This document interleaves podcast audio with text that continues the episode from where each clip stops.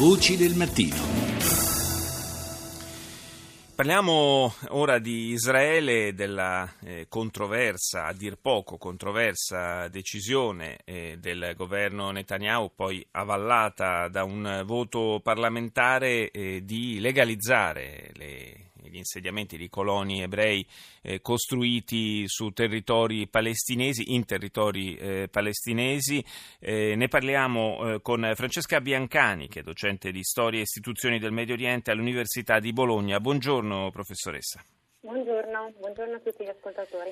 Il voto della Knesset sul, su questa legge ha scatenato molte reazioni a livello internazionale ma anche interno. L'opposizione laburista per esempio eh, teme che eh, Israele possa essere chiamata in giudizio a livello internazionale e condannata per, eh, per questa legge che effettivamente eh, ha dei, delle, dei connotati molto discutibili.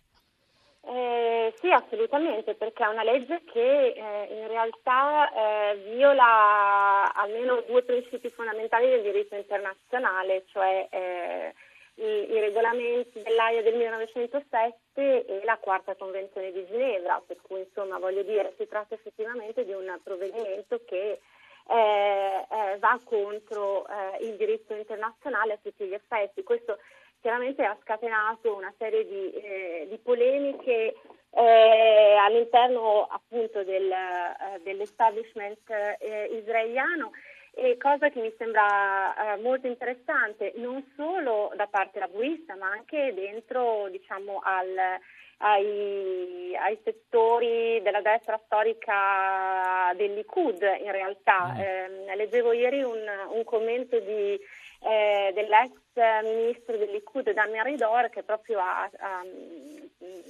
considerato, ha definito questa, questa legge come eh, una legge pericolosa e assolutamente, assolutamente cattiva. Eh, Veridor faceva notare che eh, effettivamente con, con, questa, con, questa, legge Israele si permette, si arroga il, eh, il diritto eh, di legiferare su questioni di eh, proprietà privata eh, in un territorio, cioè eh, Giudea e Samaria come definiti, ovvero la, la West Bank, i cui ehm, abitanti non votano per la Knesset e quindi Israele non ha eh, il diritto, l'autorità di legislare, di legislare per loro. Praticamente, praticamente è un... dello Stato israeliano. Quella, quella a cui stiamo assistendo è una... Eh, seppur non dichiarata esplicitamente annessione di territori da parte di Israele.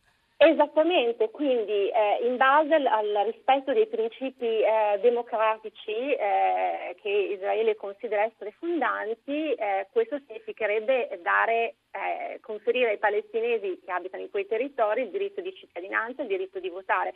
Cioè, paradossalmente questo tentativo di annessione potrebbe portare alla fine di Israele come Stato ebraico dal punto di vista eh, demografico, nel caso in cui appunto spazzasse via, come potrebbe essere, la possibilità di applicare eh, il, il, eh, di, di, creare due Stati, no? quindi il, il progetto binazionale. Cioè, in ballo ci sono delle questioni grossissime. L'altra cosa che volevo dire rispetto all'opposizione interna al Likud è che questo provvedimento ha anche in maniera molto evidente sancito eh, come non mai la debolezza eh, della leadership di Netanyahu che adesso appare sempre più come assolutamente cannibalizzata dalla destra estrema mm. di Abeit Yehudi, quindi di Naftali Bennett, eh, e quindi insomma eh, può capire che ci sono effettivamente delle implicazioni molto molto pesanti anche dal punto, politica, dal punto di vista della politica interna. Eh, fra l'altro la settimana prossima Netanyahu è attesa a Washington per il suo primo faccia a faccia con Donald Trump, eh, lì forse eh, capiremo... Eh, sì, no, capiremo meglio anche quale, quale sia poi la, la, reale posizione della nuova amministrazione statunitense su queste iniziative, anche se viene da pensare che eh, Netanyahu le abbia portate avanti adesso proprio perché si sente forte del, del sostegno della Casa Bianca o no?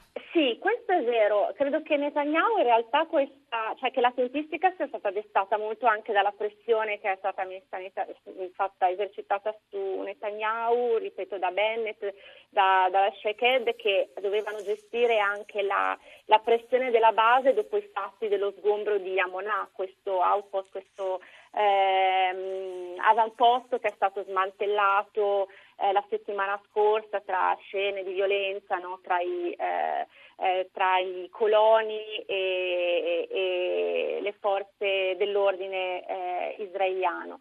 Eh, certo, eh, Netanyahu probabilmente ha agito anche insomma, sperando nella eh, diciamo nella, nell'appoggio, insomma, nella, nella, di poter fare affidamento insomma, su Donald Trump che insomma, l'ha, l'ha messo in evidenza, no? cioè, l'ha già detto, insomma, la, la, sua politica nei confronti di Israele eh, si prefigura come molto diversa rispetto eh, a quella della precedente amministrazione.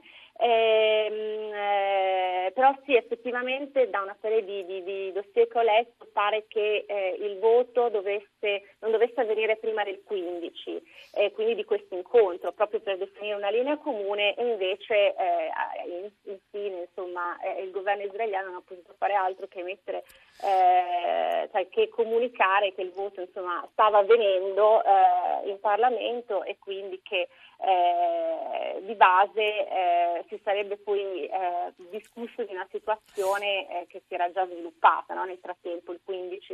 Il eh. 15 e, vedremo, vedremo, dunque la prossima settimana che indicazioni emergeranno da, da questo vertice a Washington. Grazie alla professoressa Francesca Biancani per essere stata nostra ospite.